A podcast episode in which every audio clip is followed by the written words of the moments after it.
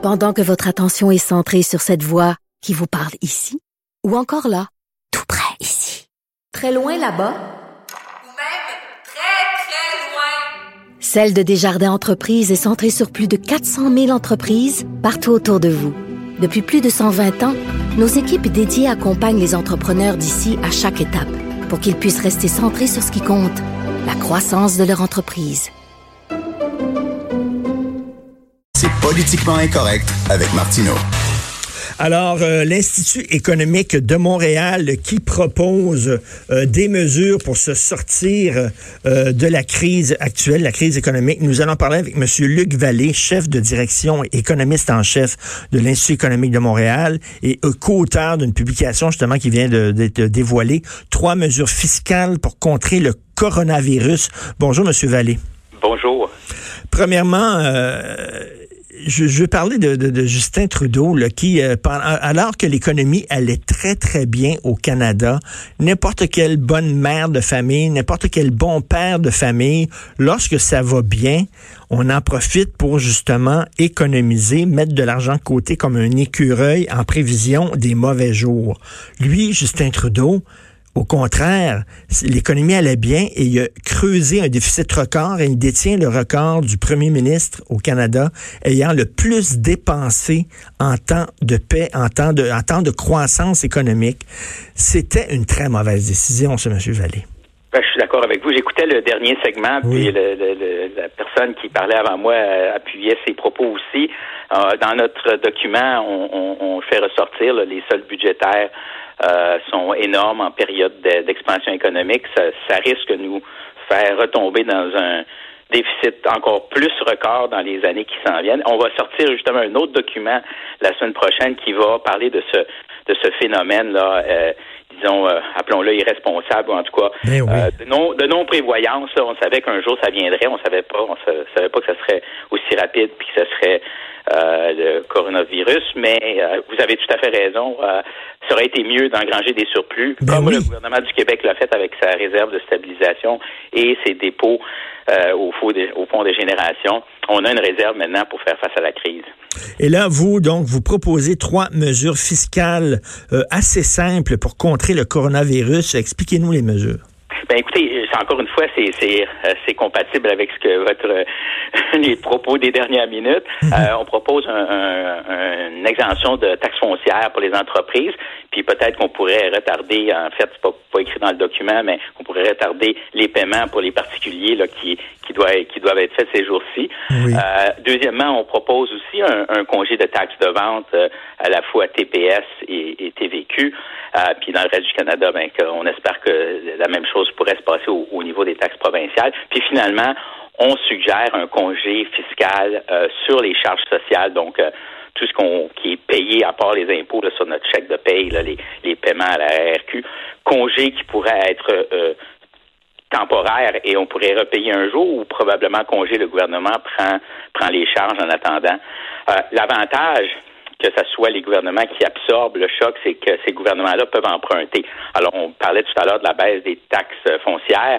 Oui, c'est vrai que ça va faire un trou dans le budget municipal, par exemple, de la Ville de Montréal, mais Ben la Ville oui. de Montréal peut plus facilement emprunter que les individus et les entreprises. Donc, euh, ces mesures-là viendraient faciliter, disons, la, la vie aux entreprises et aux individus. Est-ce que vous avez calculé le coût de ces, de ces mesures-là?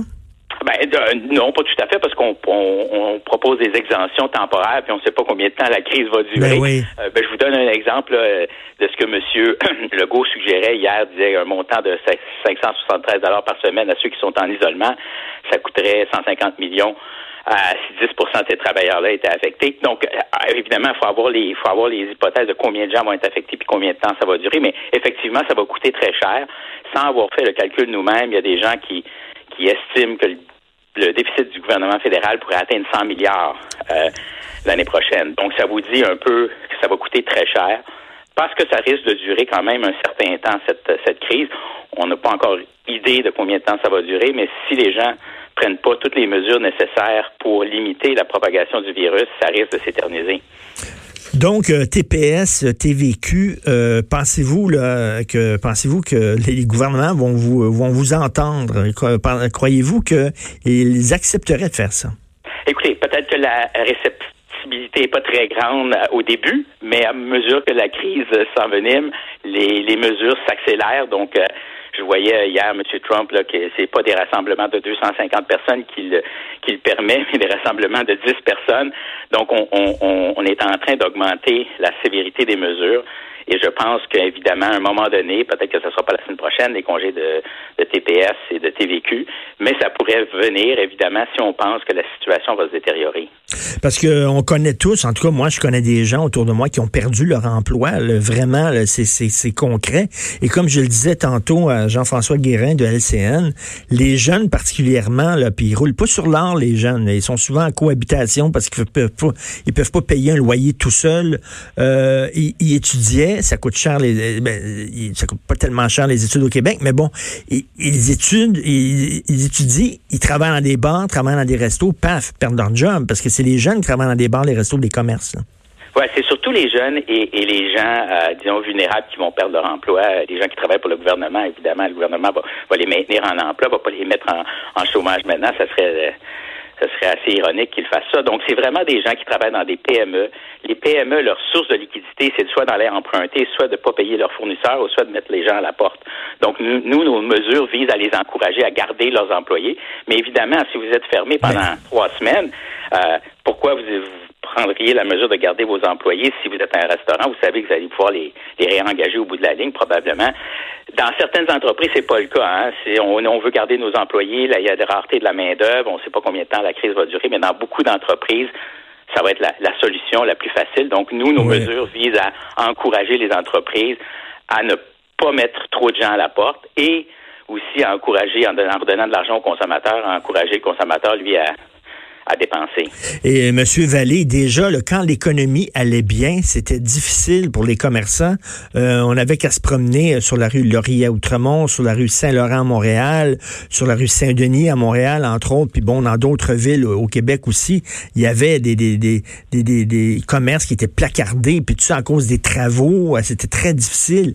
Mais là, si en plus il y a cette crise économique-là, moi j'ai lu quelque part tantôt, là, on dit que la moitié des PME pourraient peut-être fermer leurs portes? C'est énorme.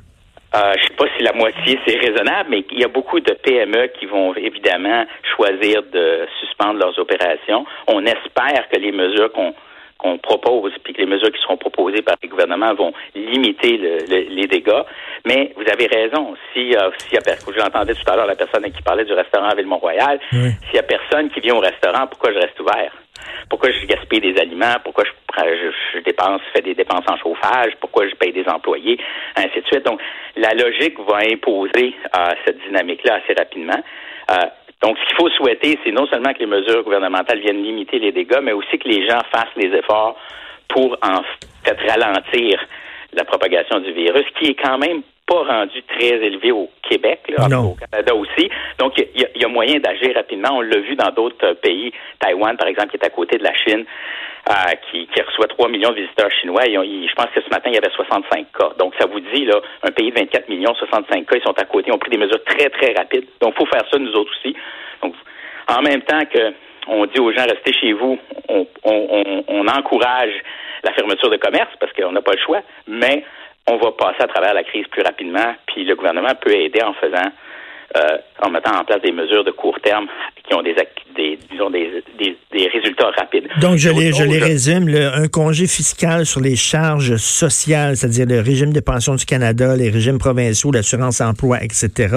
Une exemption de la taxe foncière pour les petites entreprises et un congé de taxes de vente fédérale et provinciale. Exactement. On espère que ça va être écouté dans les hautes sphères et je, je, je réitère ce que j'ai dit. Je regrette énormément que notre premier ministre n'ait pas profité de l'époque des vaches grasses pour mettre de l'argent de côté. Il nous a endettés en période de croissance économique. Puis là, il est obligé de nous endetter encore parce que parce qu'on va boire la tasse avec la crise économique. C'est incroyable. Quelle mauvaise décision. Merci beaucoup, Monsieur Vallée. Ça me fait plaisir. Merci. Au revoir. Luc Vallée, alors chef de direction économiste en chef de l'Institut économique de Montréal. Et euh, n'oubliez pas, c'est Éric euh, Girard qui va faire une conférence de presse à 11 heures ce matin. Donc, j'imagine qu'il va annoncer justement des mesures pour aider l'économie euh, du Québec. Et pour prolonger, semble-t-il, la fin des impôts. Pour prolonger Au-delà du, euh, la 30 période des avril. impôts, Ouais. au-delà du 30 avril. C'est une très bonne idée. C'est une très bonne idée. Encore du gouvernement du Québec. Hein, on Ouais, se prend en main au Québec. Ben oui, on dit on s'en fout du On se lève, on le fait. On le fait. On fait ce qu'on dit, puis on dit ce qu'on fait, de l'expression courante. Exactement. Vous écoutez politiquement incorrect.